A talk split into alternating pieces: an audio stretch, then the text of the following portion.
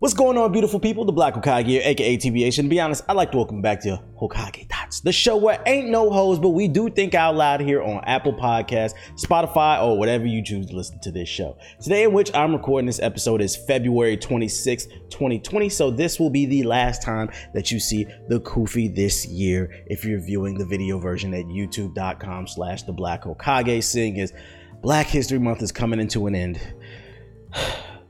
Deontay Wilder, why'd you have to end the month this way with that loss? Anyways, now before we get into the show, just know that if you enjoy the show, make sure to rate it five stars on Apple Podcasts. uh, it helps move my show up the algorithm, which helps bring in new listeners. So please rate the show five stars on Apple Podcasts. If you want to financially support the show, head over to redcircle.com slash Hokage Thoughts and you can donate whatever amount you see fit. That is redcircle.com slash Hokage Thoughts if you guys want to donate and support the show. All right, before we get into it, just know that we talking a little bit about the gaming, a little bit of the music, and I got some questions, life stuff a little bit. It's gonna be all right. Show's gonna be all right. I, think I don't know. I don't know. I, I honestly never really know where this show's gonna go except for on redcircle.com slash Hokage. Did you see what I just did right there? Um, um, what's today? So let's go ahead and hop into this with the quick news. Let me show y'all this shit real quick. Let me switch over to my fucking my article shit right here. Oh my god.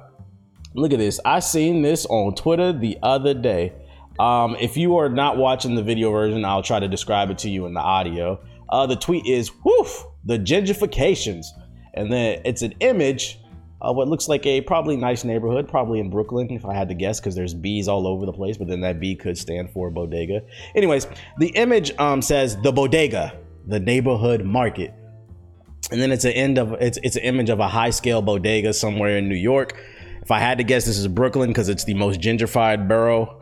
Um, between that and like downtown Manhattan, but that's like the tourist area. It doesn't count. Brooklyn's the most gentrified uh, borough. Don't, contrary to popular belief, don't believe with the woos and the Choos will have you thinking in their music videos like people just busting their ops all day in fucking Brooklyn and shit like that. Like that's a very small section of Brooklyn, like East New York and shit like that. But Brooklyn is a very big place, and for the most part, that borough is fucking gentrified, and this is what's popping up. New York, what is going on? I thought the best place on earth is to get the bacon, egg, and cheese at the bodega with the bodega cat. And they they ginger, yo, this is crazy ginger. This is what it looks like to just move into a neighborhood and wipe out all the fucking cold. The bodega neighborhood market. I can't believe it. Look, you can you can see a little bit inside. You can see they got high end beverages and shit in there. Like and like this is cool. Like this store is cool to have in like a neighborhood and shit. But calling it the bodega, the bodega's always been known as like the corner store where you go get a bacon, egg, and cheese in Arizona. You know what I'm saying? funny to say that shit in Arizona. The, the bodega was like the last thing on the New York front in terms of New York culture, but they even taken the bo- first they took the Biggie Murals. Now they taking the bodegas. I bet you this bitch don't even got a bodega cat in it. It's too clean. This place don't look like it got rats. So I doubt they got a bodega cat. They don't even got the Arizonas or the bacon, egg, and cheese. They don't even got bacon, egg, and cheese at this joint. At this bodega, they probably serve um they probably serve uh, eggs and toast with uh what's it called? Avocado. Avocado toast, that's what they call it. Yeah, they probably serve they probably serve avocado toast here couple eggs, a little bit of avocado, so you can get your health joint, get your nice little coffee or whatever. Um, this is just crazy to see what's going on in New York. I feel like if you walk in there with some Tim's on, like you'll probably get followed around the store. Um, I'm curious to see if this model, this business model, will be adopted in the rest of New York, because those Bobby Pop shops are kind of what make the city the city. And like now, those are I don't want to say they're going away because this is only one example, but this could become a trend. High end corner stores it's no longer bodegas, it's the bodega, neighborhood market. Um, by the way, if you're watching the video version and my camera's flickering every once in a while, I apologize. I don't know what's going on. Uh, I, and I've been too lazy to try to fix it. I'll probably try to do it after this. I probably should have did it before this recording, like troubleshoot it, but like fuck it. Whatever. If you're listening to the audio version, you don't got nothing to worry about. Uh, all right, let me switch back to full screen. So I just wanted to share that. What's going on in New York? If you if you follow me on Twitter, be sure to tweet me at Mr. underscore I keep it real. Let me go on and see. Have y'all seen that before? Like the bodega, what they serving over there? Fucking avocado toast. Um fucking vegan mac and cheese. Like vegan mac and cheese. Get the fuck out of here, bro. Let's talk about what I really want to fucking talk about. Ooh, look at this article, ladies and gentlemen. This tweet says from the Associated Press, verified AP. the Boy Scouts of America have filed for bankruptcy protection as it faces a barrage of new sex abuse lawsuits. I tried to fucking tell you. The Boy Scouts seek bankruptcy, urges victims to step forward. The Boy Scouts of America urge victims to come forward Tuesday as a historic 110 year old organization filed for bankruptcy prote- protection and the first step towards creating a huge compensation fund for potentially thousands of men who were molested as younger uh, as youngsters decades ago by scoutmasters and other leaders. The scouts resorted to Chapter 11 in hopes of surviving a barrage of lawsuits, many of them made it possible by recent changes in state laws to allow people to sue over a long, long ago sexual abuse. Blah, blah, blah, blah, blah, blah. You get the point. The Boy Scouts estimated 1,000 to 5,000 victims will seek compensation. The BSA encourages victims to come forward to file a claim as bankruptcy processes move forward, the organization said in a statement. More than 12,000 boys have been molested by 7,800 abusers since the 1920s, according to the Boy Scout files revealed in court papers. The opportunity to tell your story, and this is too much. This is fucking disgusting. You get the point. If you guys want to read this, this article is available on apnews.com. Just search Boy Scouts bankruptcy, or just just Google Boy Scouts bankruptcy, and you'll be able to find it. I fucking I remember. I don't know if you guys remember. This was a stream back in like 2017 PUBG. I think it was like me, A9 or whatever. We was playing PUBG, and we were talking about the Boy Scouts. And I remember I said I don't fuck with the Boy Scouts. I don't know what it is about that shit, but that shit is just fucking weird to me, bro. Like a grown ass man just hanging out with little boys all day, fucking and like you can do that for like mentorship, but like I never understood why the grown men needed to fucking wear booty shorts and tight ass shirts and shit like that. Like me personally, I always said, and this is what I said in my original video in 2017. Fucking, I was like, I would never let my son hang out in the forest with a grown ass man in booty shorts and lumber and popcorn and shit. Cause I don't know if you know, fucking the that's what the Boy Scout. Everybody knows the Girl Scouts sell cookies. Most people don't know that the Boy Scouts they they sell like popcorn and lumber. That shit is fucking weird. Like just standing outside the grocery store. Like you want to buy a log of wood, nigga? What? What the fuck are you talking about? Niggas big in fucking booty shorts and shit, ashy ass, knobby ass knees, t- touching on the kids. That shit, I told y'all, I told y'all that shit was weird. It was just like my gut feeling, and I feel like a lot of things are just normalized. I, a lot of things are accepted because everybody accepted it, but that doesn't mean it's fucking normal. That shit is weird. That shit is fucking weird. And now people are coming out talking about they was molested as kids. I would never make a joke about this shit, but I remember I got fucking flamed when I was talking about this shit on stream. They was like, "Oh man, the Boy ain't dead, but I let my joy." Y'all want to let y'all boys join the Boy Scouts and the Cub Scouts now? Because the stories is coming out. What what was that number I just read? Twelve thousand boys molested. Selling popcorn and lumber ain't that fucking important. F- talking about brotherhood and fucking kinship with other men and shit like that, bruh. Like my son can hang, he, my son can hang out with his with his uncles or his cousins. He can hang out with me if he needs to learn life lessons. I don't understand why you need to go in the forest with some fucking 50 year old weirdo with lice in his hair and booty shorts and ashy ass knees with fucking dirty ass fucking lugs on in the damn forest fighting and wrestling bears and alligators and shit to to to become a man, become a fucking Eagle Scout. I'd never become an Eagle Scout. Well, I can't anyway because I'm a grown ass man. But my child would never become a fucking Eagle Scout. He'll never become a Boy Scout. And you know the crazy thing about this fucking story? Not only was I right about this shit, I I seen this on my Twitter timeline, but it's not that. It's got it's got 895 retweets. That's it. Like it's like it's this is not even viral in my opinion. Like this went like semi. Why is nobody talking about this? Why? Why? Why?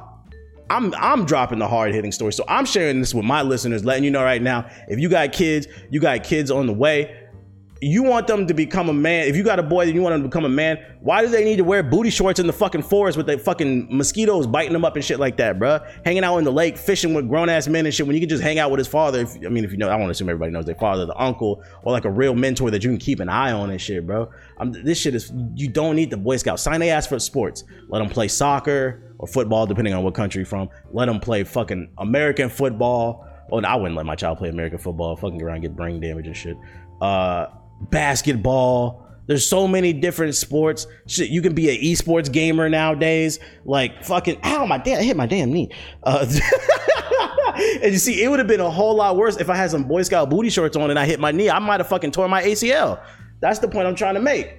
This shit is fucking weird. This shit is fucking weird, man. Fuck the Boy Scouts. Niggas is weird. Fucking, I, why you need to hang out with fucking 10 grown ass men in booty shorts, eating out, getting bit by mosquitoes to learn how to start a fucking fire? Nigga, I'll show you how to start a fire. You go to the store and you get a damn lighter or some matches, okay? Jesus. Um, so I just wanted to put that out there, man. If you got kids, stay away from the fucking Boy Scouts because this shit is shit is spooky in America right now. Shit is fucking spooky, man. Shout out to all the all the fathers out there staying in their sons' lives and shit. Father's Day is very undervalued. Know, we all we get is a tie, knowing damn well we be out here putting one work and shit. Let me get a swig of this water. Now that I'm off my high horse, let's get into the gaming section of the podcast. Since last podcast, um, some pretty big news has came out. Um, news in regards to the new Xbox and the PS5. I don't know why I put PS4 on my notes. My dumbass. I'm so used to saying that. Um, news for the PS5, uh, the PS5 and the new Xbox came out. The first I'm gonna start with with the Xbox. Oh man, let me actually switch back over to the article shit. So, um, Xbox recently revealed some new specs for the Xbox Series X. If you're unaware, Xbox Series X is what, um, or S XSX, which is always a t- tongue twister for short, is what the new Xbox is called. But they're also saying it's just called the new Xbox. I don't know. Um, a quick version. They released this image. The new Xbox will feature 12 teraflops, which means a lot of power. Uh, variable rate shadings, hardware accelerated DirectX. It's gonna have ray tracing. Uh, quick resume for multiple games and smart delivery. Uh, if I could break it down for you guys really quickly, the things that interest me the most, the fact that it's gonna have ray tracing. So that means the new Xbox is gonna be on par at least with the RTX 2080 because those are the only ones that can do the, uh, and then the upcoming 3080s. Those are the only those are the only GPUs on the PC market that can do ray tracing, I believe the 1080s might be able to do it. Don't quote me on that. I'm pretty sure it's only the 2080, 2070, 2060 that can do it. And ray tracing is just like crazy graphic fidelity. So that's gonna be that means it's gonna be some crazy power behind the new Xbox.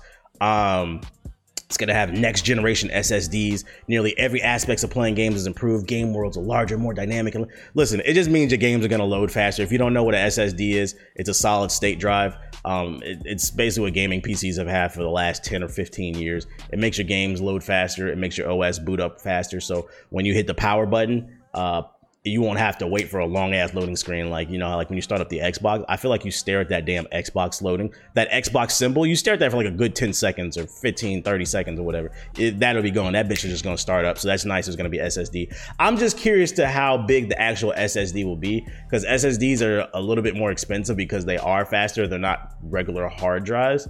So I'm curious to see are they gonna put in like a terabyte SSD, which could be expensive, a terabyte or higher, or are they just going to put in like 128 gigs SSD so that you can basically they're basically just going to put the Xbox software on there, but like you wouldn't be able to run. Although it says playing games, so I don't know. Maybe the whole thing will be SSD. That would, that would be pretty interesting. Um, quick resume. Uh, the new quick resume feature lets you continue multiple games from a suspended state almost instantly, returning you to where you were and what you were doing without waiting through long loading screens. So it sounds like a more improved version of uh, I don't know, like sleep mode, but even faster. I guess it seems like. Uh, but HDMI 2.1, which means less latency, up to 120 frames per second support. This is very interesting to see. Uh, I see a lot of people got excited about this because uh, I remember. Who remembers when the Xbox One and the PS4 came out and all the console game? I don't say all the console gamers, but a lot of console gamers were saying that the human eye can't see past 30 frames. The human eye can't see past 24 frames. 60 frames is a myth. Uh, and then PC gamers were like 60 frames or higher is important because you know a lot of games are Twitch based whether it be fighting games or like shooters where you need really fast reactions and slow frame rates can mess with that with the button inputs and stuff like that. Now we went from the human eye can't see more than 24, 24 frames per second to, oh my God, the Xbox is gonna have 120 frames. That's cool. Uh, I just find it funny how like in the mat in the span of 10 years, how much things can change. Um, and then fourth fourth generation gaming. This is uh this is cool. Our commitment to compatibility means Xbox One games including backwards compatible Xbox 360 and Xbox original games, look and play better than ever before. So basically, any game on Xbox, whether it's Xbox 360, Xbox One, and then XSX, will work. Four generations of games. It's gonna have 100% backwards compatibility. That's pretty fire. I'm not gonna lie. I don't know how often I will use backwards compatibility, but it seems like the Xbox One was a beta test for their. I'm, I'm going to assume they're going to use the same emulation software, um, and they're going to bring it over to the Xbox SX. And it seems like they perfected it um, to the point where you can play pretty much any generations of games, or maybe it'll just be disc based. I don't know. Um, it said your favorite games, including titles from the Xbox Game Pass, will benefit from steadier frame rates, faster load times, and improved resolution and uh, visual uh, fidelity. So this won't even these won't the backwards compatibility will be even better because it'll have better frame rates and a higher resolution. So that's cool. That sounds like emulation. That doesn't that, that sounds like they're upscaling and shit like that. But that's cool. Uh, so if you buy your X, if you buy the new Xbox, at least you know your Xbox One games and 360 games are going to work. You're going to have something to play on it if they don't have anything day one that you want to buy. Although I would hope because that's the reason you're buying it. Um, then Xbox Game Pass and a bunch of other stuff I didn't really care about. If you want to check out the full article, uh, it's on GameIlluminati.com. Just search new specs revealed for the Xbox Series X. So that's um, that's the Xbox. That's cool. I'm not gonna lie. It sounds like this thing is gonna be a beast. It sounds like it's gonna be powerful. Uh, Xbox and PlayStation are listening. I remember when PS4 and Xbox One had first came out. Um, pretty much the PC community was like, yo, these consoles are mad under because I'm old enough to remember when consoles were more powerful than PCs at one point.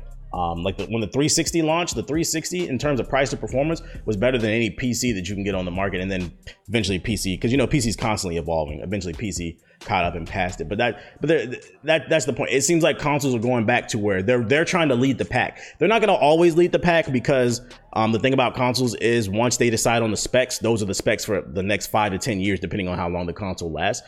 But when they come out the gate, it seems like they're future proofing it to where it's it's not going to seem like it's uh, underpowered at the moment because the 2080 is the most powerful GPU that you can get on the market at the point right, this point right now um, until the 3080 line comes out. So that's some pretty powerful shit. I have a 2080 in my gaming PC right now. Um, and I can tell you, it's it's it's very nice. Uh, you're getting a high end PC. It makes me question how much this shit is actually going to cost because that a 2080 ain't no joke. I think I paid like, uh, and I got mine on sale. I think I paid like six or seven hundred dollars for mine, and I got mine on sale. Mind you, mind you guys, that's just the GPU. For computers, you need a GPU, CPU, RAM, hard drive, motherboard.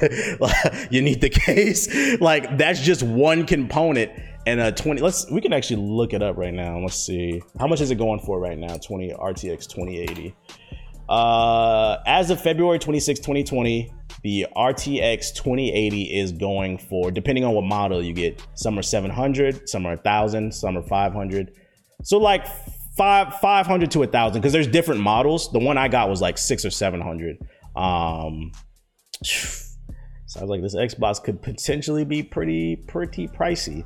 And speaking of, oh, before I get into price, because that was that was actually a good segue. Where the fuck are all the games? This is cool. Where the fuck the games at, man? Because it would be a shame. Everybody's getting excited about it. It does sound like this new Xbox is going to be pretty fucking powerful. It would be a shame they announce all these specs and we get Minecraft in 8K. I'm just saying, just putting it out there. Where the games? Y'all said y'all picked up 14 studios like two, three years ago, right? Two years is enough time to say that you're producing. Like, what are y'all working on? So far, we've only seen Bleeding Edge from Ninja Theory that they picked up. But what about all the other studios? What are you guys working on? I'm really hoping that you guys have some great day one games or within the first year, for, first year or two that the console drops. Because all this power is cool. It's nice to have all this, but at the end of the day, it's we buy consoles for games.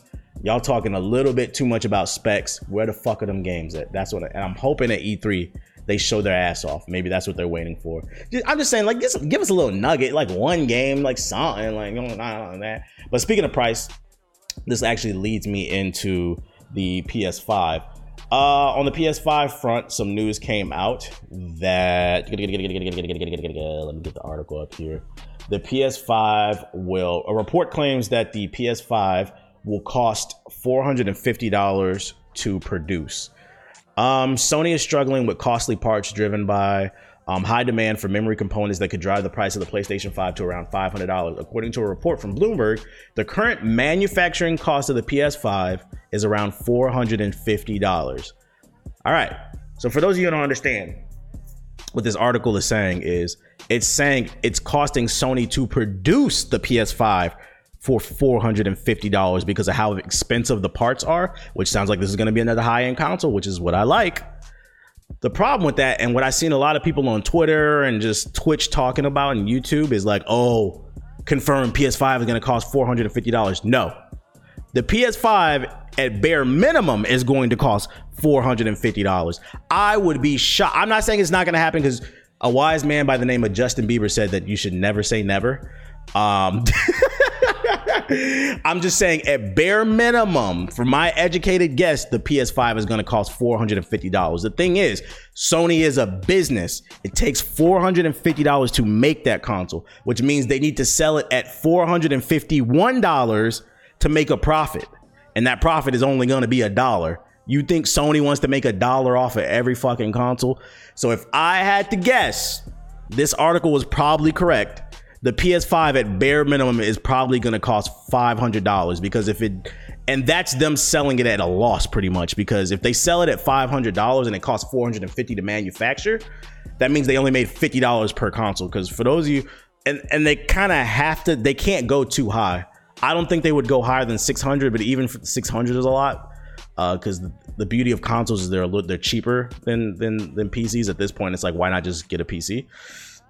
This is rough. I bring this up to let you guys know I've seen a lot of ignorance going around, people spreading misinformation. The PS5 is going to cost $450. No, it's going to cost 450 to manufacture. That means it's going to cost at least $451. If I had if I had to guess, it's probably the PS5 is probably going to cost $499.99 because for some reason companies like doing that. Bitch, make that shit $500. This shit's annoying. Well, here's a penny on it. I'm saving. Um, and to be honest, you keep this shit a buck. When you think about it, it might be higher than five hundred dollars because they already are saying that Sony is struggling with costly parts, um, driven by high demand. And let's not forget this whole coronavirus thing is going on in China, and that could fuck up with the manufacturing prices of um, the pr- production of the PlayStation uh, because a lot of the a lot of these PCs and these parts and shit they come from China um, and that could just the lack of uh, what's the labor or the lack of production of parts because they're already struggling with it that could bump up the price of things um, unfortunately. Wash your hands folks. That coronavirus is that's just not funny. Um, you see in a lot of companies i don't know if y'all saw but for pax east sony pulled out of pax east. There will be no last of us 2 there will be no sony at pax east period. They was like we're not fucking with that coronavirus shit. That shit is no joke. Um, so I, I, basically wanted to bring this up to let y'all know that you know prepare your wallets. You're gonna it's gonna be at least five hundred dollars.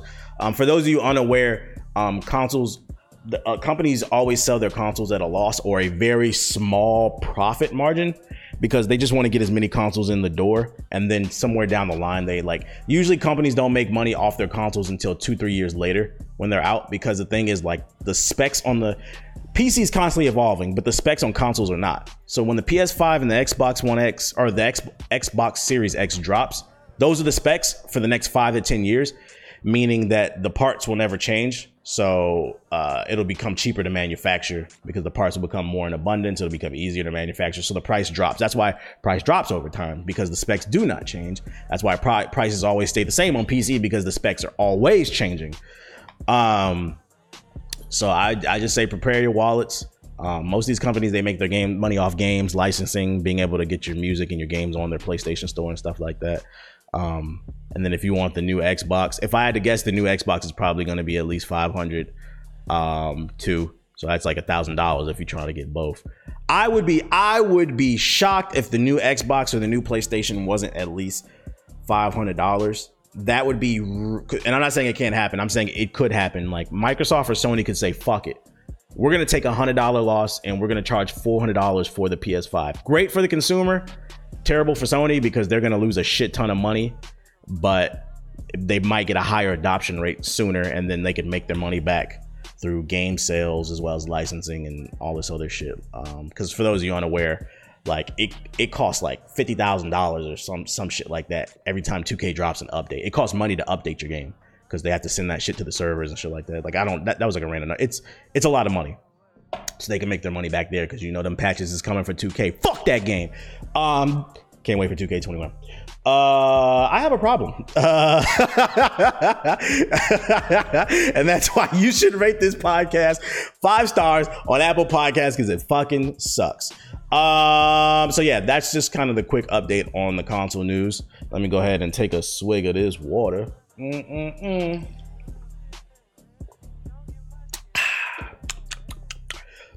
The next thing I wanted to talk about is Bleeding Edge. If you guys are unfamiliar, hold up, I think I brought it up right here. Okay, yeah, I got it right here. Um, actually, I can switch over to the article thing again. Okay, so the past weekend, um, Bleeding Edge had a, a, was it an open or a closed beta? It was like a semi-open beta. You had to have the Xbox Game Pass to get into this. I didn't have it, but um, Nomad had it and he had an extra code for me, so he hooked me up with it and I was able to stream it. So I streamed the Bleeding Edge beta. Um, if you're unfamiliar, Bleeding Edge is the new game from Ninja Theory that's coming out on March 24th. Um, according to Wikipedia, Bleeding Edge is a multiplayer online combat video game being developed by British developer Ninja Theory. British? My mind is fucking blown, right? Wait a minute. We're not just gonna slide. I thought Ninja Theory was a Japanese company. British developer. Wait a minute. This is the Queen's company? Uh, shit. I, you learn something every day. Damn. All right. So, developed by British developer uh, Ninja Theory and published by Xbox Game Studios exclusively for the Xbox One and PC. Scheduled to launch on March 24, uh, 24th, 2020. So, it's coming out uh, in exactly almost a month um, from which I'm recording this shit. Uh, let me bring up my notes real quick so we can talk about this shit. So the reason I'm even bringing this up is because um, I played the beta and I just wanted to kind of get some first impressions since the game is a month away. Maybe they can do some things to improve it. Uh, talk about what I liked and what I disliked. Um, so first things first, let's get into the positives. Positives. Um, I really like the game's art style and the character design. Um, it has some really interesting characters. They all look very unique. They all stand out from each other, and they all have like a hip hop, punk rock, um, j- like Japanese anime style to them. Um, so like every character is very distinct. It doesn't seem like they're just you know copying and pasting characters like Super Smash Bros.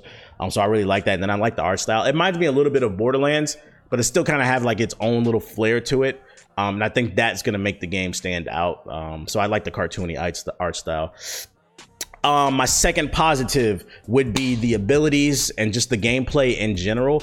I didn't really know what to expect going into this game. The best way I can describe it is is it's um it's like a it's like a MOBA light, you know? You know like Diet Coke? It's like Diet MOBA. Um it's like an arena, but it's not small, but it's not big. Each level is like a medium-sized arena, and there's objective-based games, and it's 4v4 combat. Um, they have different classes. They have, you know, your your range characters, your melee characters, your tanks, and all that other shit. And you gotta have a good combination of characters when you go into these objectives. Otherwise, you're gonna get them uh, cheeks clapped. I really enjoyed it because it plays like a MOBA, but at the same time, it's still fast-paced action.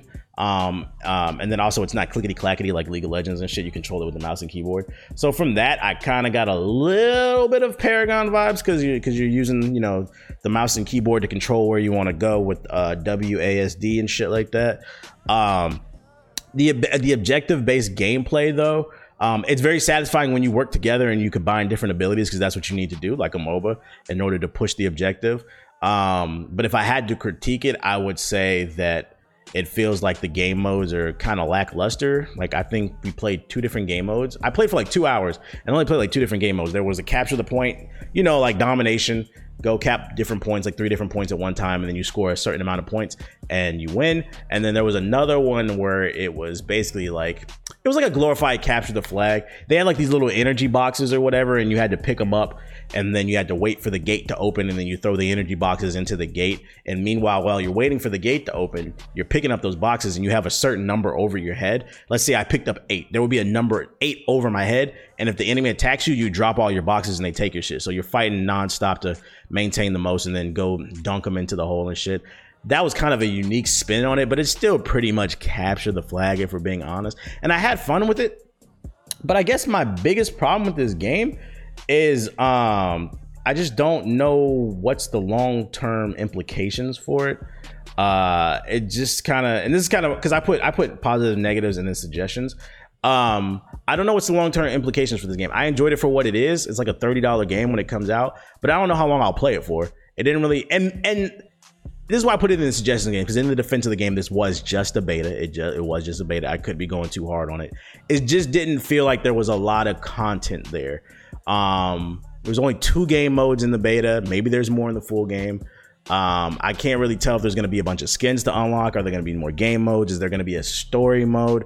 I don't. I it, I feel really bad doing this because usually I feel like I have really good feedback, but I can't put my finger on it. It just feels like this game is missing something. The core gameplay is fun. I was getting frustrated at first because we had to. Well, we weren't running with randoms. I was playing with Trey. He sucks. Uh, once Trey left and it was just me and Nomad, we played with some randoms. We started getting the juices flowing and we started clapping people. I was like, okay, this is fun. Once I started understanding how the abilities worked and I started tanking because we didn't have a proper tank, and usually I'm the best tank in GI. Um, I started having fun.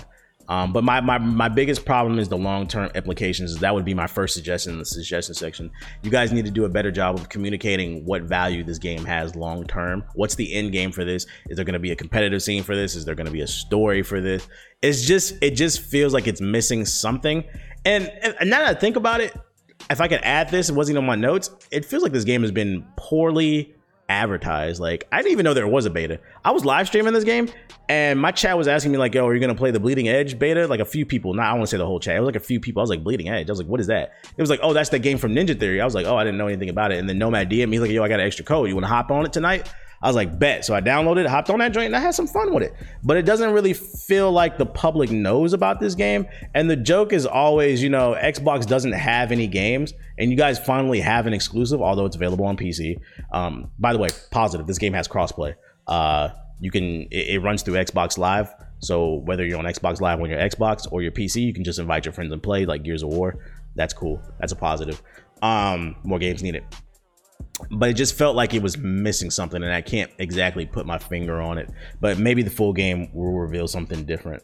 Um another positive uh what the fuck is i wrote down hop on and off oh hop on and off the board. Uh like mobas you know how you can uh, well not like mobiles but you can you can i don't want to say fast travel in this game but like you have a, a, motor transportation. Like each character has like a hoverboard or like a bike or something so you can travel around the map faster and you can use that to get away in combat. I like the fact that you can hop on and off of that at, at any time. You have a mount a mount. Each character has a mount similar to um what was, what was Blizzard's MOBA? What was Blizzard's freaking MOBA? Uh, Heroes of the Storm.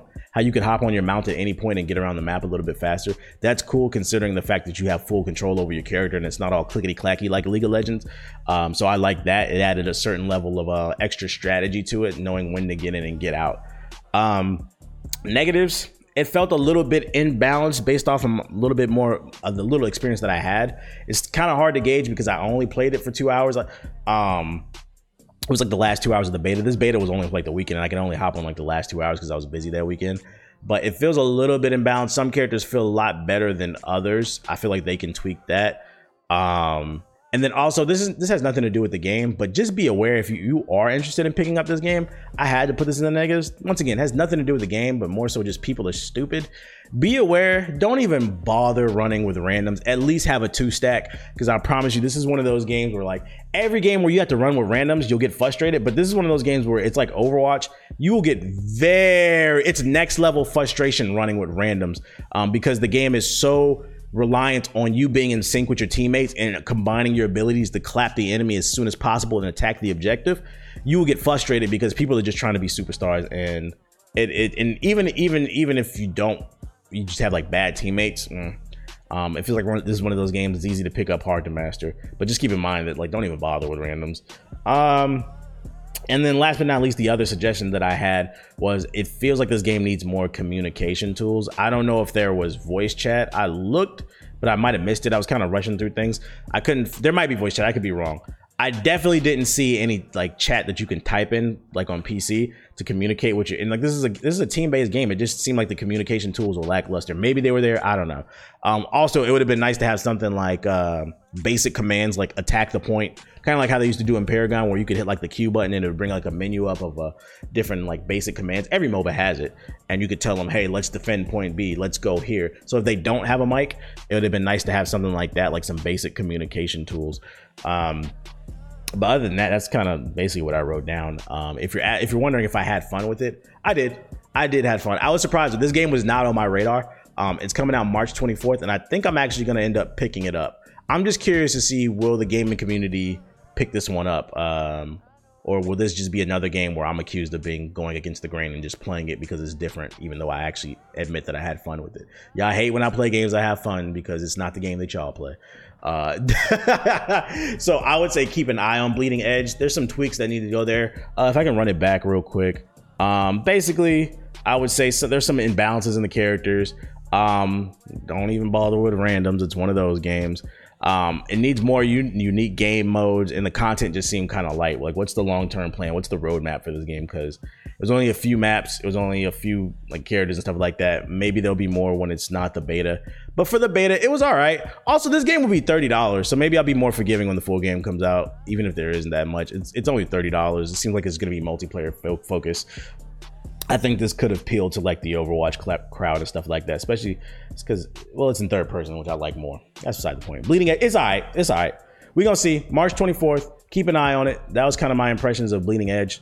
I had some fun with it, but uh, needs a little bit of work. You know, this past weekend I had to attend a networking event where I spoke on a panel about black excellence in the gaming industry. When I'm mingling in a room full of people, I always want to make a great impression. One of the best ways to do so is through proper hygiene. Nothing makes a better impression than a firm handshake and a great cologne. My go-to cologne is Hawthorne. Reason being is they make it easy to make the right choice. Hawthorne has a quiz on their site that you can take that will ask you a multitude of questions such as how often you shower, your skin type, and more. How you answer will lead them to recommending you the best best product for your body. They offer a wide variety of products, including colognes, body washes, shampoos, and more. Best part is when you order cologne, it comes in a set. One scent will be for work, the other for play. I wore my play scent to the networking event, and every person I met complimented me on that scent. This is what separates Hawthorne from the pack. Their quiz led me to the proper product, which ended up making me smell like some type of cologne expert. The icing on the cake is Hawthorne is risk free with free shipping and free returns. I've enjoyed my experience with their products, but just in case you don't, you have nothing to worry about. Hawthorne is a sponsor of the show, so they're providing a special deal for the listeners of Hokage Thoughts. Head on over to hawthorne.co and use the promo code Hokage to get 10% off your first purchase.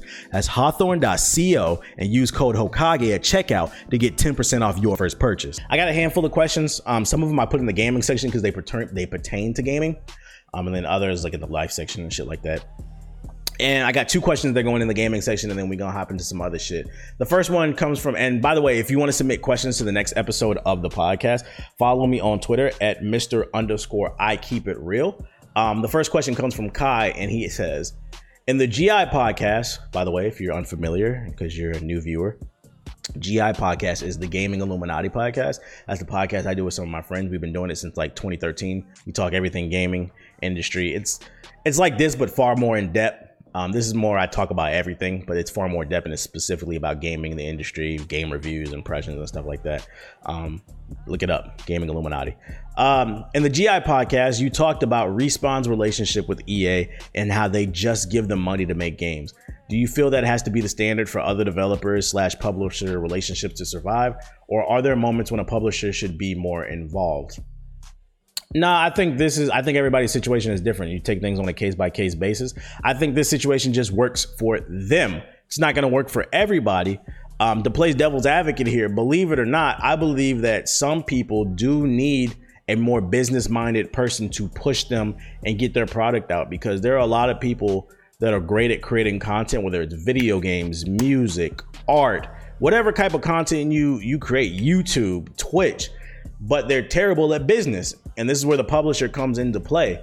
Um, sometimes you need that little bit of extra pressure on you. What I think is wrong with the gaming industry right now is I feel like the publishers have a little bit too much power. I feel like they need to find a middle ground where they compromise. Um, because th- there's a lot of people who are quote unquote artists, and they'll tell you, I just want to create art. I don't really know anything about the business side of things, and it's okay to put uh, an ETA on things because for some people I know if you just give them unlimited time, their art will never come out. I think an example is uh whether you like his music or not, Playboy Carti.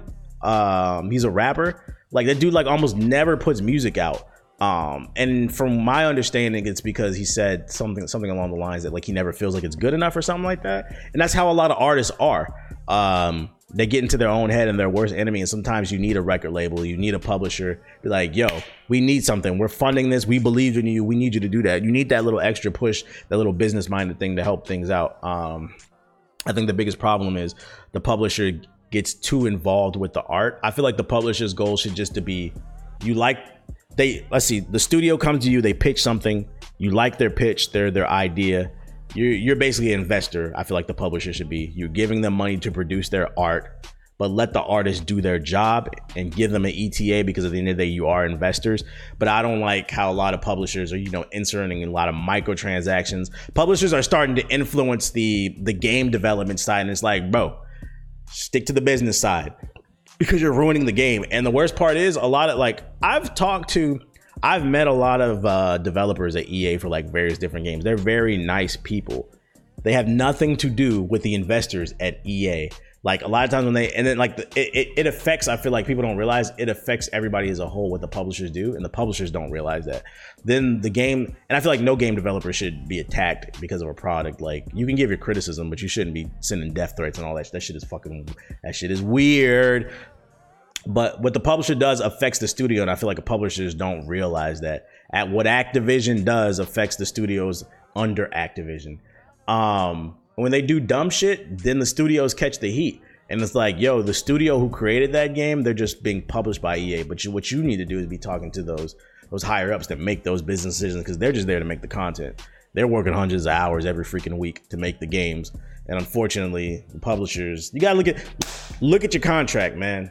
Make sure that fucking these publishers can't they can't control your creative image because a lot of these studios musicians, whatever, they give away too much to the publisher, the record label, or whatever. Because that's basically for, for, for, those of you don't know the difference between a, a, studio and a publisher when it comes to gaming, it's basically the same thing as like a record label to a rapper. Uh, they're supposed to just fund the shit, but then sometimes business can get intertwined with the the content creation. So I don't think that's the answer. Them having, I think everything should be on a case by case basis. I think publishers can be used correctly. Um, the problem is a lot of them are abusing their power because uh, it's not easy to publish your own game. It costs money.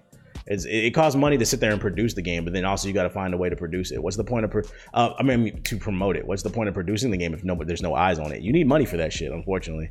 So it can be a necessary evil. It can be a necessary evil. Uh, I just think that we got to find a middle ground and compromise. Uh, that's my thoughts on it.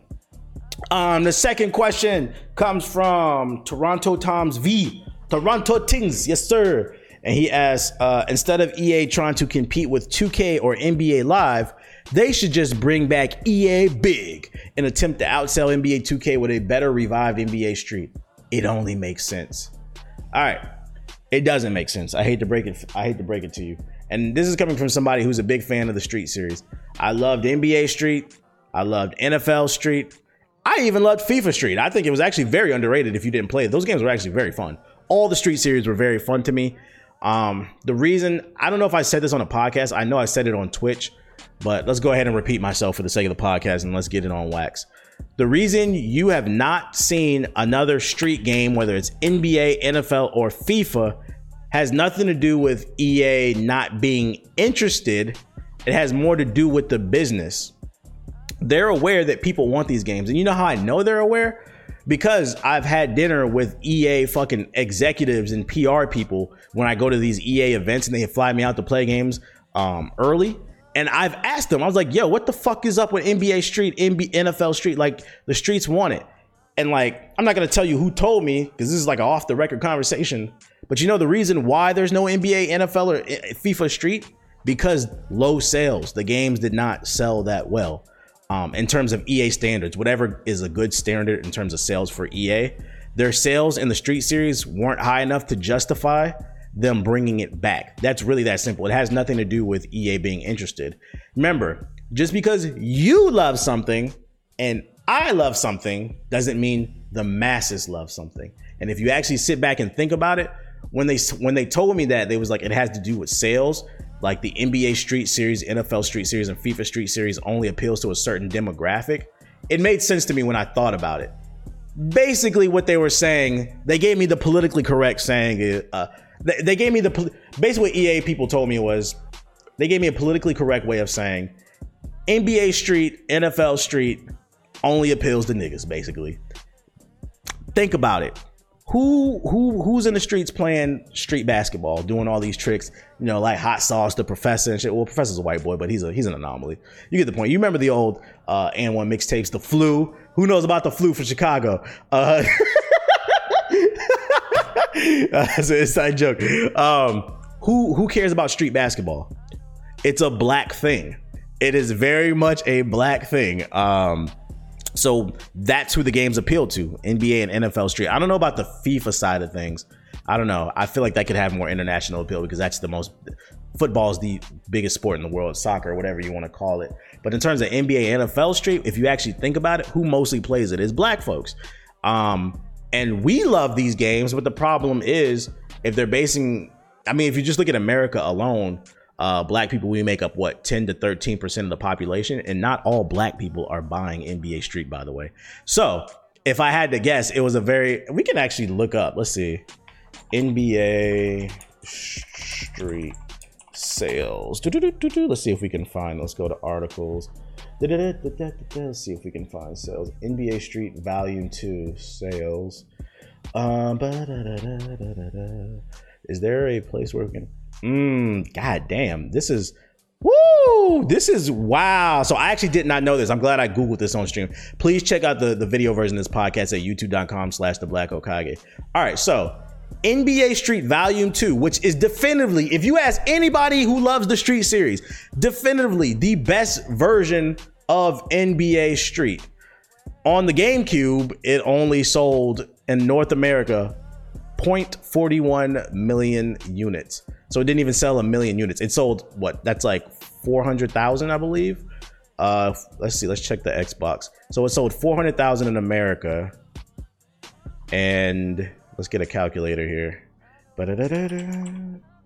So let's see, 400,000. One, two, one, two, three, plus 600,000. One, two, three. 600,000 on the Xbox. And then on the PS2, the PS2 it sold 1.69 million. So 1 million between so altogether between the three versions of NBA Street Volume 2 in North America, it only sold 2.6 million copies. That's honestly not that much. Uh, that's really not that much. And you would think because this game is so legendary, how many people, like I said, black people, we only make up 10 to 13% of America. Then only a small percentage of those black people are going to buy this game because only a small percentage of black people, I don't want to say, only a percentage of that percentage of black people, they're gamers. And then only a percentage of those gamers are into basketball games. You see what I'm saying? And when you do the math in North America, all it sold was, if we combine that number and that number, that's 2.69 million copies. If you round up, that's three, but 2.69. And then in Europe, it sold even worse. In other countries, like in Europe, it only, on the PS2, it only sold 200,000. If I had to guess, if I combined all the countries together, I doubt this sold more than like 4 million, 3, 4 million. That's really not that great when you think about it. Like I said, black folks, we love this game but unfortunately, what I got out of that conversation from at dinner was black and I would have probably Hispanic, black and brown people, we love the game, but other people don't love it and they want to appeal to a mass market. At the end of the day, if you're spending millions of dollars to produce a game and you only sell a couple million, you're not you're probably not making that money back, especially because remember, you have to advertise the game, you got to print discs, you got to pay the developers. Think about all these costs. And they're only selling a couple million Mind you, when did this game NBA Street Volume 2 came out what? Like in 2004? Let's see. NBA Street Volume 2. What was the release date? Uh, the release date was April 29th, 2003. Uh, 2003. 4, 5, 6, 7, 8, 9, 10, 11, 12, 13, 14, 15, 16, 17, 18, 19, 20. So 15. It's been 17 years since NBA Street Volume 2 and it only sold 2 million copies in North America. Think about that. That's not a good ratio. There, there are plenty of games that'll sell 2 million copies in, in a weekend because like like cyberpunk cyberpunk is probably going to sell more than 2 million within the first week i promise you that um, so that's not a good number when you think about it and like i said demo, they told me at dinner at demographics people who played nba street loved it but the problem is it doesn't have mass appeal i guess what i'm trying to say is it's a very niche game that's what I'm trying to say. It's a very niche game. And if I had to guess, the niche is black, black and brown people. We love these street games. But unfortunately, white folks, probably Asian folks, they don't really fuck with the shit like that. They like NBA basketball, but street basketball, I mean, where was street basketball born? Let's talk about it. That's in the projects, that's in the hood, you know, doing them spicy tricks. They never seen shit like that. They never seen shit like that, so they're not interested in it. I mean, a few of them might be. You know, there's always that anomaly, but I'm talking about the average person. Um, so if you're wondering why this series has never came back, it honestly has to do with sales. It has nothing to do with EA's interest in the title. Now, I've made the argument because I've made a series. I made a I made a video about bringing it back. I've made the argument that it may have sold 2 million, but this is a different era.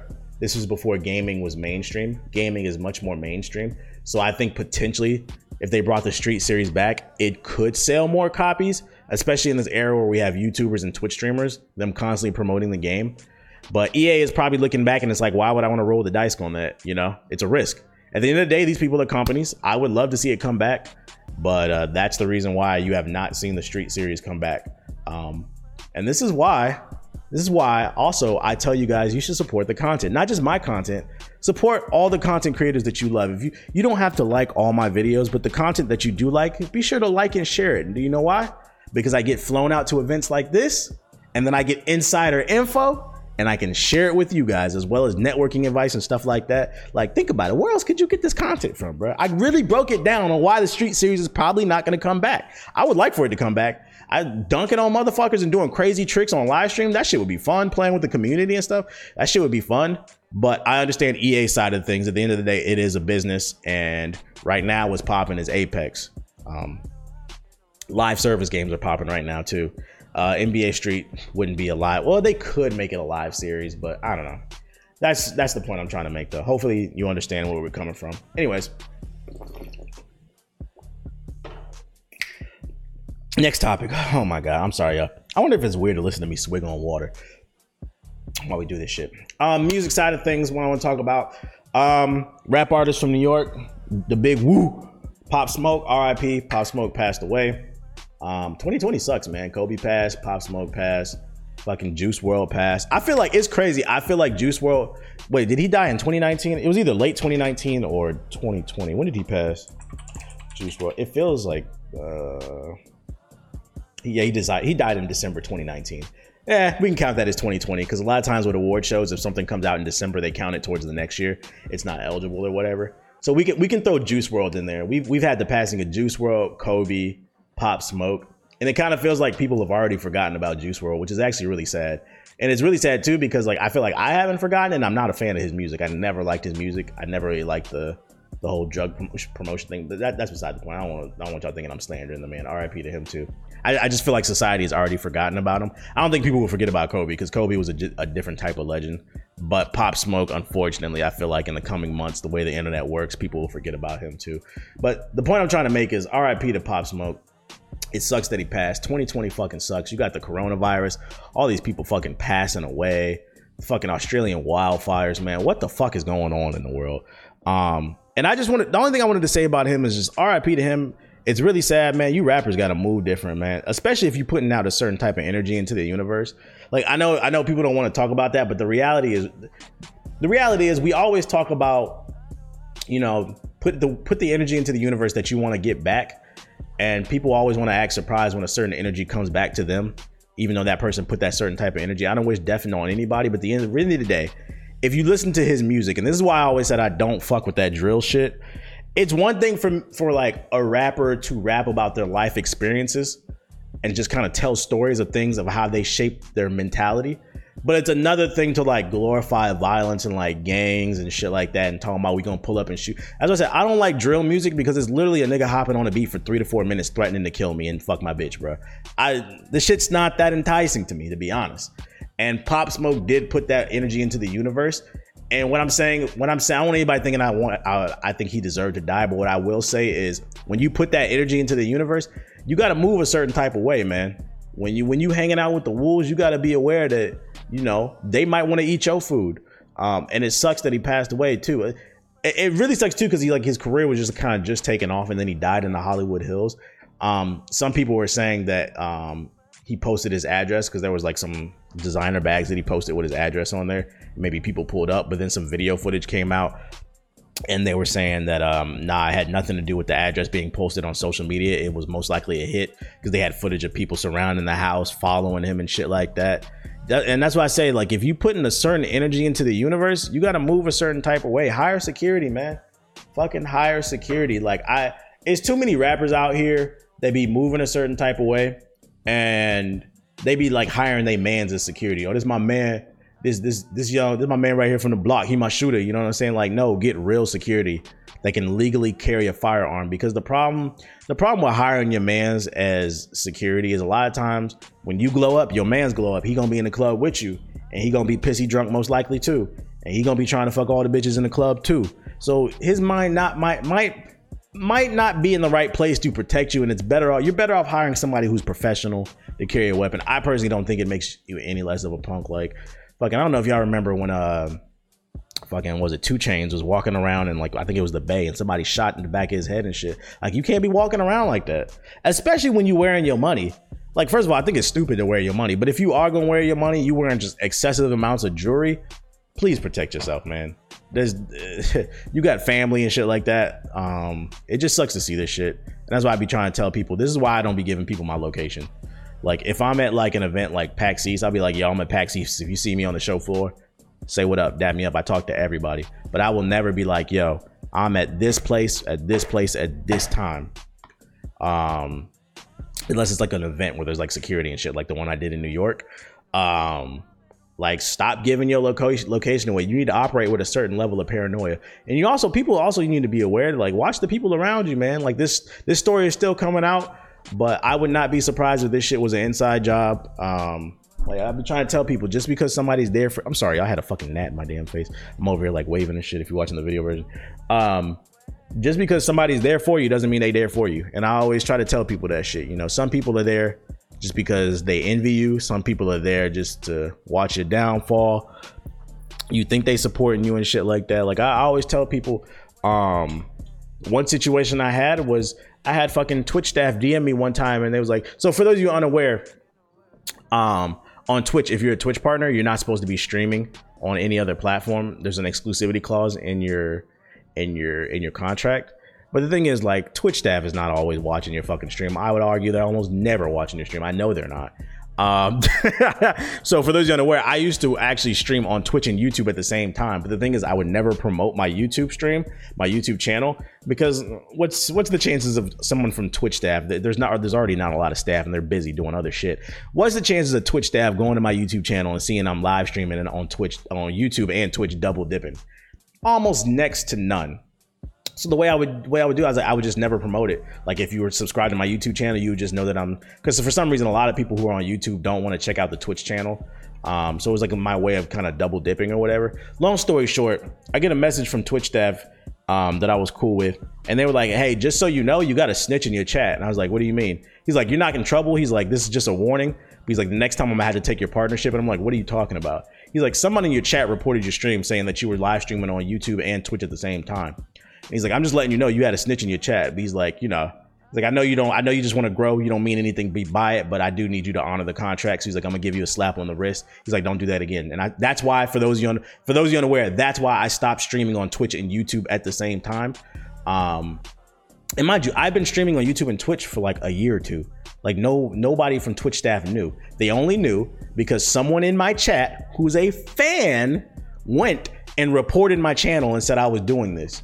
And this is what I be talking about when I say just because they there for you doesn't mean they there for you. Some people just want to see your fucking downfall. Um, just want to snitch on you. Want to see something bad happen to you.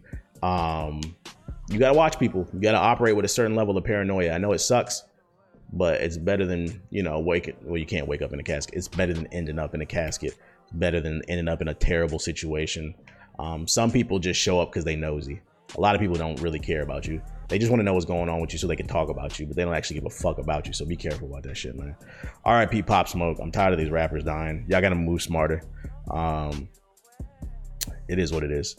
Um, oh, one more thing I wanted to say about Pop Smoke. What really sucks about him too is uh, if you listen to his album, the first song on the album was called Invincible, and like the hook is, and I'm paraphrasing, I feel invincible.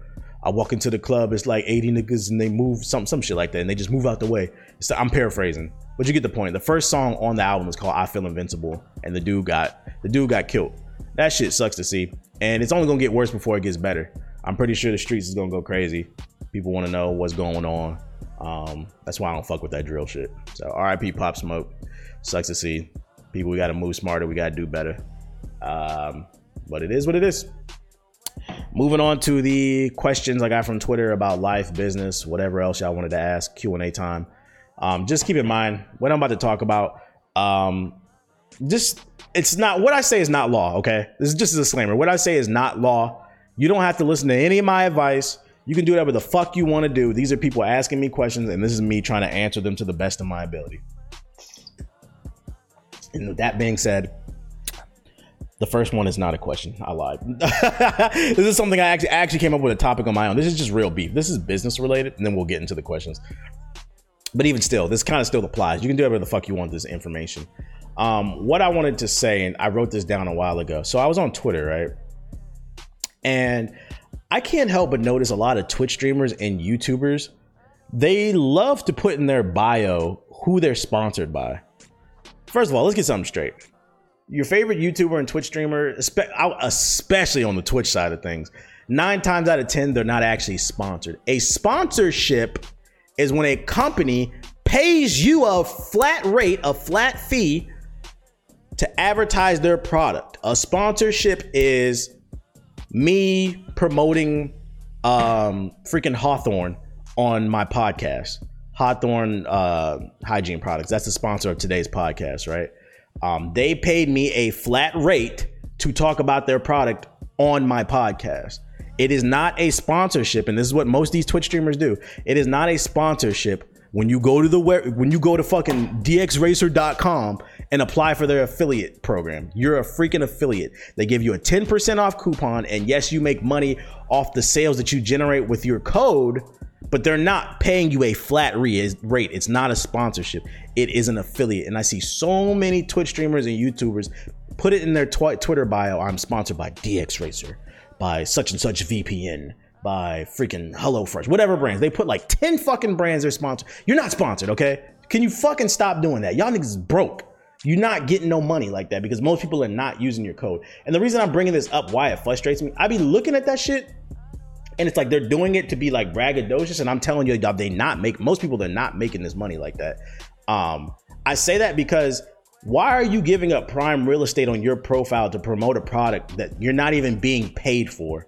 if you want to, if someone, okay, so if someone asks me what chair am I sitting in, I'm gonna be like, this is an Arozzi. If you want to cop one, you know, use uh, the code GI at checkout to get 10% off. Yeah, if somebody asks you, then promote it, and then it gives you a chance to promote your code so you can make money off that commission. But just just to blatantly nonstop promote shit in your social media profiles when you're just an affiliate, I don't understand that. If they paid for it, it's a sponsorship and they paid for that space I understand it, but why are y'all putting affiliate who you're affiliated with, what companies in your bio? Are you here for content creation or to be affiliated with companies? And to make matters worse, the reason I bring this shit up is I was looking at my Twitter analytics. I'm gonna bring this shit up if you're watching the video version. Make sure to check out the video version, youtube.com slash the black Hokage. I was looking at my analytics, and here's my last 28 day summary on Twitter, right? So on Twitter, uh, in the last 28 days, I don't tweet a lot, so that's why like you see like my numbers down, like because I don't really tweet that much. I've had 104 tweets in the last uh, 28 days, and that's generated 1.8, uh, basically 2 million impressions. I've gotten over 2 million impressions on my tweets. People, and then I've had 48,000 if you want, you want to round that up, 50,000. I've had 50,000 profile visits in the last 28 days, and this kind of pertains to what I was talking about. Why are y'all putting these companies in your Twitter bio, giving them thousands of you may not get that, you may only get 5,000 profile views. That's not the point. That's 5,000 people who looked at your profile and when they looked at your profile, they saw you promoting a company and they went and checked out that uh that company. And you gave that away for free? Nah, bro. If you want space in my fucking Twitter bio, my Instagram bio, I'm gonna show you this number, then you're gonna have to pay me a flat rate. So I basically brought this up just let you guys know that you guys need to learn your values. Please look at your numbers, look at what you're generating. I don't even tweet, and I generated two million impressions on my tweets, bro. If I tweeted on the regular, I could easily generate three to five million uh, impressions. But I, am the type of person I don't really feel the need to share all my damn thoughts. Uh, people on the internet who do that shit is fucking weird as shit. Um, as long as my followers are going up, that's that's all I care about, which they are. Uh, that means people are fucking with the content. Um, and like I was saying, like you need to learn the value of the shit. Like look at your pro, go to your analytics on Twitter. You might have a hundred thousand profile visits, and you're not even sponsored by the company. You just have an affiliate with them. They just have a, a code with them, and they're getting a free hundred thousand profile v- views because the your their pro, their companies in your profile. They're getting a free hundred thousand views from you. That's the point I'm trying to make. Stop doing this shit. Stop being excited to be affiliated with something. I, I have a problem with these. Like, focus on making good content, man. And if you make good content, the sponsorships will come. That bag will come. But I say that to say, learn your value. And also to anybody listening, a lot of these content creators, they're not sponsored. You can you can go on fucking DX Racer right now and apply for their fucking affiliate program. If you got two viewers, they'll give you your own custom code. So you too and your viewers can get 10% off. That's not a fucking sponsorship. It's a flat rate. If that's why you don't see no no brand in my fucking uh, Twitter bio. If you want to occupy space in my Twitter bio, you got to pay because I'm generating X amount of views and I know for a fact I can. This is me without, these are my numbers down. This is me without even trying. If I actually started tweeting, I can get you some views. And that's between the millions on the tweet impressions and then the thousands on the profile visits. So please learn your value. Please stop doing that. It's really frustrating. And it, it really frustrates me and why I get passionate about it is one thing you got to understand in any business, fuck content creation. In any business, if one person brings down the value of the market, it brings it down for the rest of us. And what I mean by that is, let's say, you know, content creator A, uh, he settles for a T-shirt and a 10% off coupon as a form of payment. When I come along and I say, hey, I can generate X amount of views for your profile, well, my profile and my tweets or my videos, I need $10,000. And I want a custom code. Plus, I want commission sales. It makes me look, well, this guy right here, he did it for a free t shirt. So understand when you undervalue yourself, you're undervaluing the rest of us. You're fucking it over for the rest. I'm telling y'all, man, it's a lot of money. I don't want to disclose like how much I get paid for like sponsorships, whether on this podcast or any YouTube video. It's a lot of money out here to get and these companies, you don't think these companies are looking for any way to skim and spend less in their budget because you don't know any better. They this is a new industry and they taking advantage of people. And you need to start studying your numbers. And you start asking some of your friends what are they getting paid? Because I guarantee you, some of y'all getting finesse and it won't be me. I want my fucking money. So y'all gonna you bitches gonna have to pay me. That's beside the point though. Hopefully that was helpful. Um, let's get into the next topic. I'm I, I got on my horse, my horse right there. Uh, I'm in my bag today, boy. I feel like I'm not joking as hard right now, but I'm in my bag right now. I'm definitely in my bag. Um, so the first question. Let me get a swig of this water real quick. My mouth is dry. So the first question comes from Miles, and he says, uh, on Twitter. Follow me on Twitter at Mr. Underscore I Keep It Real. He says, Have you thought about combining your passion for gaming with the experience with working with kids, maybe an after school gaming club or underprivileged kids? It's funny that you asked that. You know, I don't like putting all my goals out there because I feel like people will use your goal, like they'll use your goals against you. Like, oh, didn't you say in five years you wanted to do this? You didn't. Haha, you're a failure. That's why I, I don't like putting my, I don't like putting, I don't like people putting their energy all over my shit. But it's funny that you brought this up because maybe you're like thinking the same thing as me. But like that is something I would like to do in the long term if I had the money. I don't have that type of capital, but it would be cool to be able to do like an after school program for kids where I rent out a warehouse. We get like 20 PS4s, or at this time it'd probably be PS5, PS6, but you get like 20 PS5s, 20 of the new Xboxes, like 20 gaming PCs, and then have like a homework center. And I don't know, charge like $5 for three hours, or you could buy like a monthly pass, unlimited time. But the rule would be it's an after school program and you would have to get your homework done. That's how I have it. I have it like thought out in my head. The rule would be we have a homework center like to the left and then the consoles and the stuff and the PCs in the back. And you would have to, if you're coming from school, um, if you're a minor and you're coming from school, you have to have your homework done before you can start gaming and maybe have like a hire a couple tutors that would hang out in the homework center all day. That would generate a bunch of jobs, I think. Um, and then when they're done, you can go play games. Uh, like instead of like a traditional YMCA where they just have like board games and fucking playing basketball and shit. So like a YM gaming YMCA type thing, I think that would be cool. That's something that I've kind of had in my head. Just I guess working out the that's like a basic business model I have in my head, but working out the kinks. How would I get working capital for that? Um, would I be able to franchise it and make more like open up across the city and then in other cities and stuff like that. Like long term, I would like to have my own, and like that's not the only business idea. I have other business ideas too, um, because I don't. Unless I start making like millions or something like that, I don't really see myself doing fucking content creation forever. Uh, like I plus I, I've always wanted to be a business owner. I think that's dope.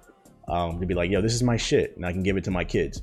So that is one of the ideas, one of the many ideas that I've had. But it all depends on where my future take. You never know when the future is gonna take you. You never know how your mind will shift. I think that would be dope. Somebody's probably writing this down right now, stealing it. Um, it's cool though. Your, your shit won't be as lit as mine, pussy. Anyways, I appreciate the question. yeah, somebody was writing that shit down with a pencil and the pad right now. Wait a minute, I feel attacked. yeah, get your Steve Jobs ass out of here.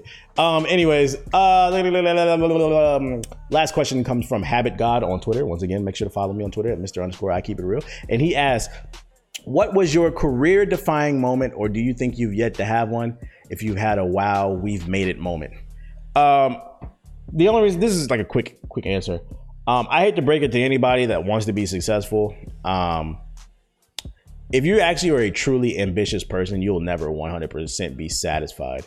You'll find some satisfaction. You'll be able to look back and be like, yo, yo, I've come a long way. But like for me personally, because I'm always striving for more, I'll never be 100% satisfied. Uh, for me, it's never about the money. It's more so about uh, this. The comp- I'm very competitive. It's the competitive spirit of things. Like I just want to constantly feel like I'm accomplishing something, and I feel like we as humans, um, we need purpose.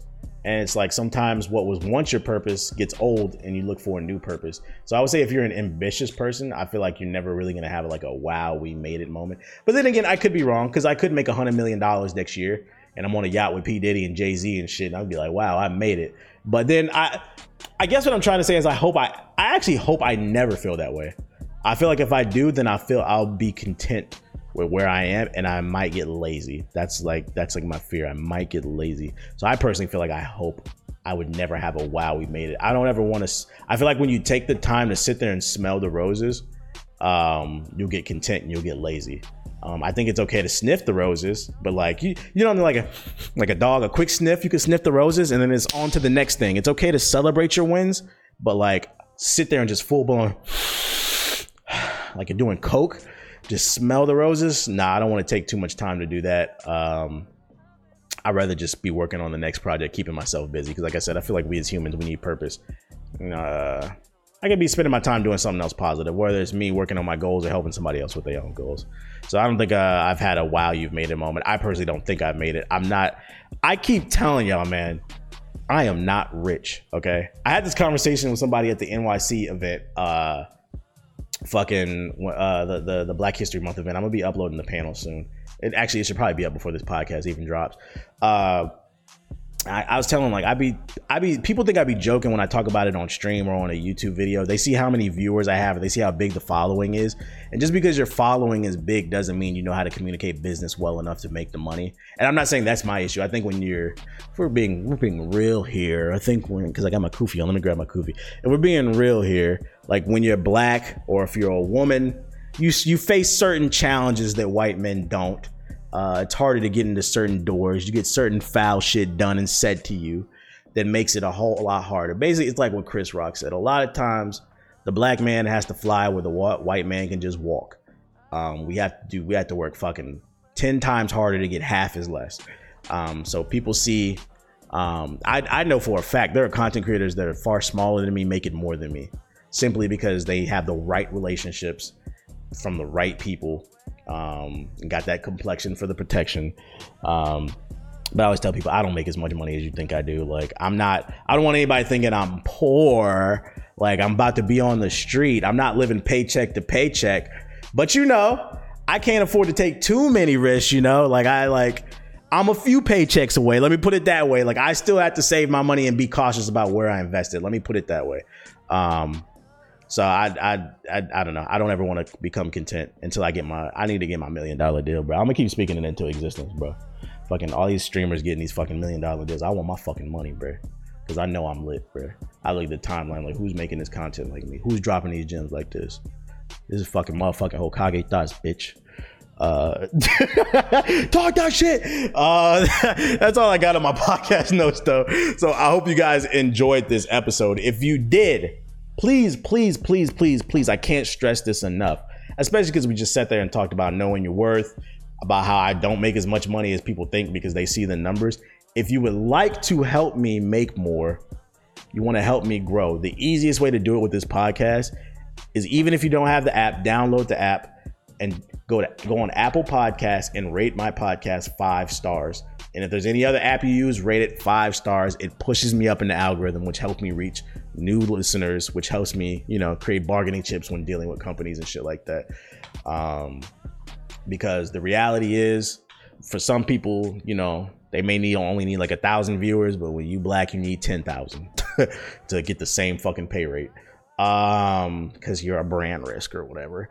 Anyways um yeah rate the they rate the podcast five stars. And then also if you just as a viewer want to support me financially you want to donate to the show? Go to redcircle.com slash hokage thoughts. I repeat that's redcircle.com slash hokage thoughts.